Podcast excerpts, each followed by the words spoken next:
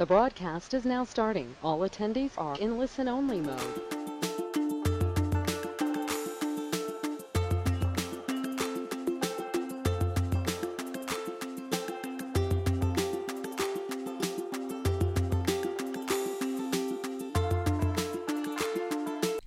Hello, Glenn, and thank you for joining us today.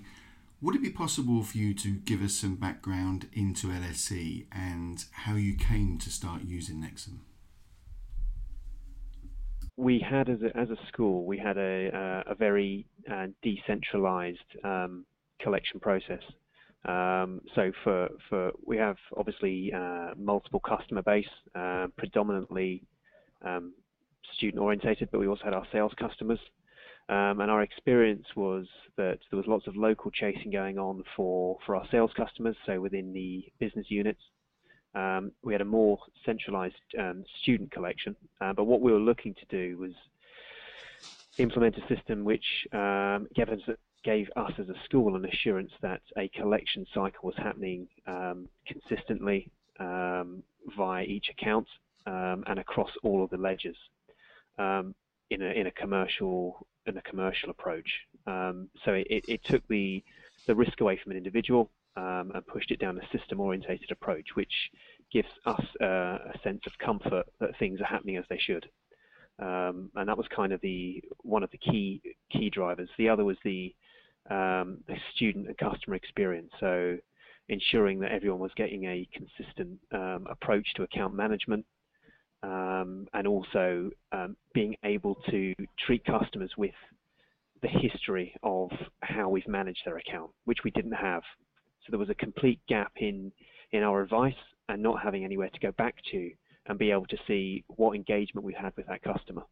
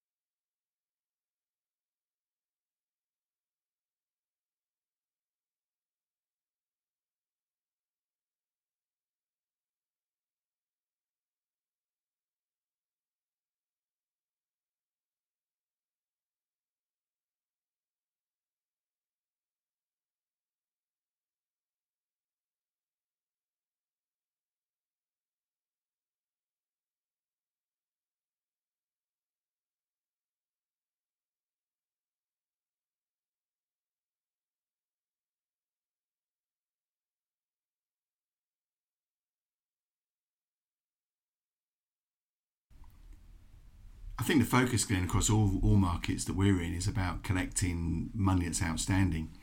But it's interesting because although it can be argued that a student owing money is no different to anyone else owing money, there's um, quite a unique set of challenges that represent themselves to you within within this industry. Would you like to just talk us through that, Glenn? I think it is. I mean, I've we, you know I sit on um, um, go to various conferences and so on, and speak to to, to um, colleagues um, both within the school and outside of the LSE. Uh, and I think the approach um, to to have a central finance core, but that looks at um, um, debt management in a commercial stance is is it's sometimes it's uncomfortable for people to look at it that way um, because it's it's very different. It's a cultural shift. It's a cultural change. but we're of the opinion that we have to take that, and we, we have taken that jump. Um, and it's it's not that it's been easy from uh, from a cultural standpoint. System-wise, you know, the, the, the system has allowed us to manage that. Uh, culturally, that's a different question, um, and that's that's been that's been one of the big um, uh, bridges that we've had to cross.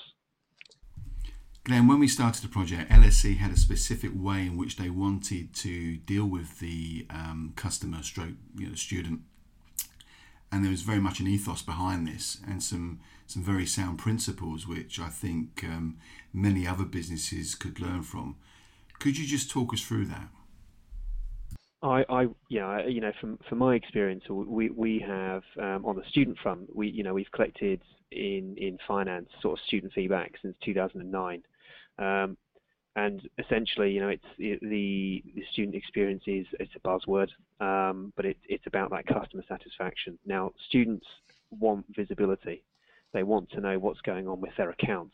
Uh, we deem them customers, academics deem them students, but ultimately they're paying a fee, and and the management of that and the collection of that that has to be transparent, and the student has to be able to, or the customer has to be able to see what's going on, and that it's fair and transparent. So you know, our business approach was to um, to map that out, and um, then you've got consistency and fairness. Um, so, from my point of view, from a from an auditing point of view, if somebody were to come in and say, "How have you managed that account? How have you collected that?" I can say, "It's all followed the same path." Yes, we have exceptions. Yes, we manage um, accounts on a one-to-one basis where there are mitigating circumstances, but we have an assurance that this is actually going through steps one through five excuse the comparison, Glenn, but it's a very wide and diverse product um, set that you have and and customer base. If we put that into a sort of commercial analogy, would you um, would you agree with that? Yes, I mean um, we have a, um, a, very high proportion of international students um, and as such sponsors. Um, so managing, you know, an international network of sponsors where their their uh, their processes and their procedures are different from our payment options uh, or our collection terms. That in itself is is uh, something that we have to manage. Um, so that yeah, the sponsor profile is is is different, uh, but likewise the the growth in executive education. Um, we we you know 18 months ago uh, when when executive programs were becoming um, increasingly part of the school's um, strategy, we had no way to manage um, student expectation. So an executive course that may last 17 months, where a student might um, have a, a, very different payment profile than your, your undergraduate or your taught masters. Um, so in terms of what Nexum has allowed us to do, it's allowed us to build a payment plan or profile um, per course type. Um, so it's about that granular level detail. Whereas historically, we just couldn't manage that. We didn't have the resource to, um, and we didn't have the, system-led approach that would allow us to do that. It, it, it was. Um, we didn't have the facility to. So from a, it, this goes back to the whole customer experience question. So if we, if uh, a program had been agreed, you know, by, for example, the Department of Management, it's a 17 month program and they, their payment profile is they can pay in you know seven installments. Um, we didn't have any system to manage that. So what would happen is by the very nature we would contact those students um, as if they were a standard sort of taught masters. Now the student experience would be well hold on a minute. I've, I'm, I'm on an executive program and my plan is X. Now we didn't have a facility to manage that.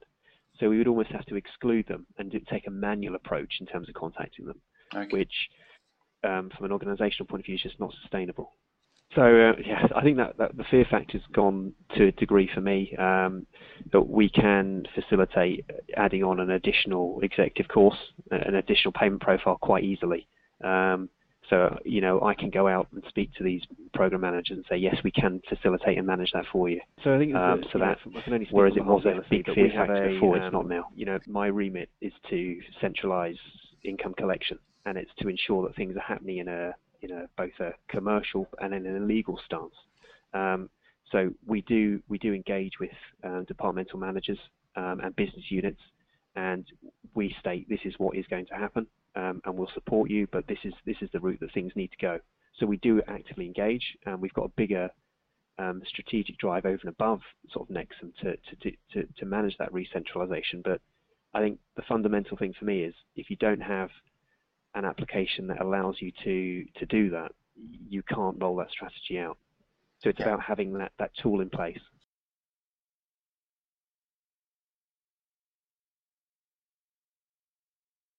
Really helpful for me is to know that there's, there's the data that we can extract that we never had. So, for example, we can now see how much it's cost from a time point of view to, to collect a debt. So every action has a, a nominal cost attached to it. So when we come, for example, to the end of the year and we say, look, this debt is a thousand pounds, but it's cost us, you know, three thousand to collect. Um, from a write-off point of view, you've got the history there. We didn't have that before.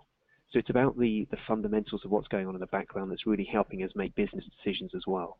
Um, and I think, I, to be honest, I don't think we've touched upon or scratched the surface uh, within the LSE of what we can use it for yet. Uh, yes, we do. I mean, we're um, the the LSE takes the approach that I mean we we work with the customer, so we're not going to you know within means. You know, our payment plans are um, across terms, but if students or customers they need to realign those plans within reason, we'll realign them. Um, and that's something that we, we openly offer. It's about being realistic about collecting that debt, um, you know, and making that business decision on that. But yes, the you know, Nexum allows that facility. Um, the realignment is you know it's really straightforward, um, and it, it, works for us. Yeah, I mean we've you know we, we from a you know from the LSE's point of view once again we we, we have uh, departments which we deem sort of business units, and they take a responsibility for um, sort of income and expenditure. Um, at the moment, or historically, they've never had any visibility about the collection of um, uh, an invoice or a debt. So they, they, they'd never see that visibility. But what we're looking to do, and what you said, Jim, is it's about transparency around that management information. Mm. Um, so what's the history? Um, what was it cost to collect? And essentially, you could. Um, it's about it can answer a couple of things. It, it can, for me, for my business unit, say, look, we, we're we're under resourced because it's costing us X to collect, um, and it may be that those costs are transferred elsewhere, and that we can reclaim them as a central finance unit. Um, it depends. It depends on what the scope or, or remit is of that of that uh, university. But certainly, if the data is not there, you can't discuss it. Uh, if it is there, it, it forces a conversation. Yeah, so you know, I think one of our one of our core issues um, with, the start of the the project was we um, our customers didn't have a view of of their of their accounts or of their debt. Um, now the goal for us is to centralize that, but we have a number of systems that hold that hold that data. So we have our student database and also our finance system. Um, and it was about bringing those two those two systems together and presenting the information we needed within Nexum. Um, so it, yes, so in, in that sense, um, that that's been key. Yeah, I mean, it's you're right. I think when we when we kicked off the project, our scope was very much uh, we want to centralise our income, um, and we were re- uh, we then found out that you know internally, um, so separate from Nexum now, that we had to be realistic. Um, so we scoped that and we we moved that back to just our our student fees and our and our commercial debt. Um, but we, you know, because of what we've done with Nexum on that front, we're looking to then in the future and future projects um, bringing other um, sort of ledgers uh, or income streams. Um, so we do and can achieve that long-term strategic approach of centralization.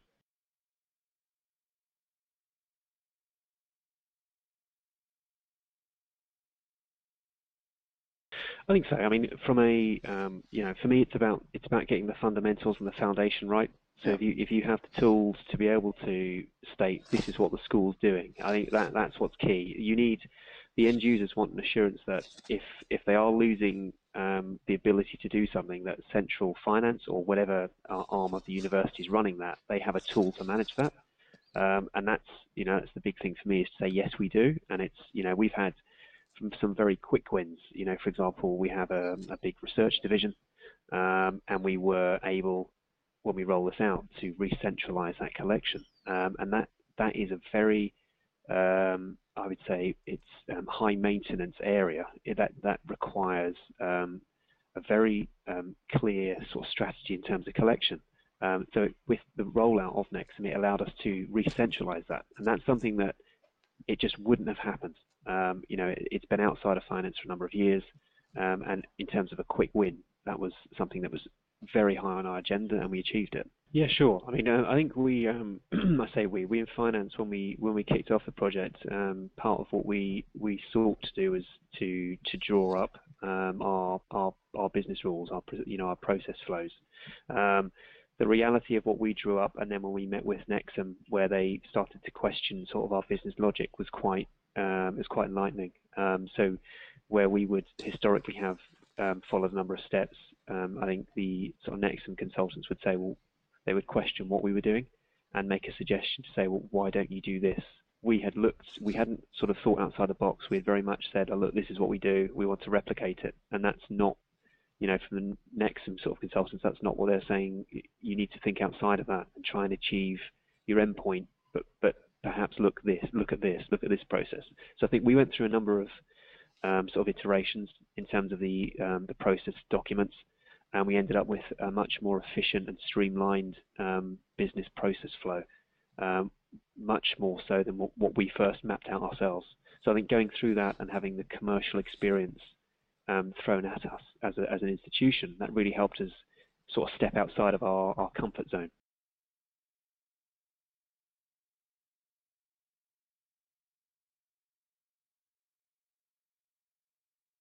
Yeah, hundred percent. It, it's um, there was there wasn't any. Um, I think the technical side and the application of that um, that was something separate, but it was very much talking about your business process and how that could work. Um, and then you know the logic of looking at this, like you say, it looks scary, but the reality is, it's just you know it's questions and answers.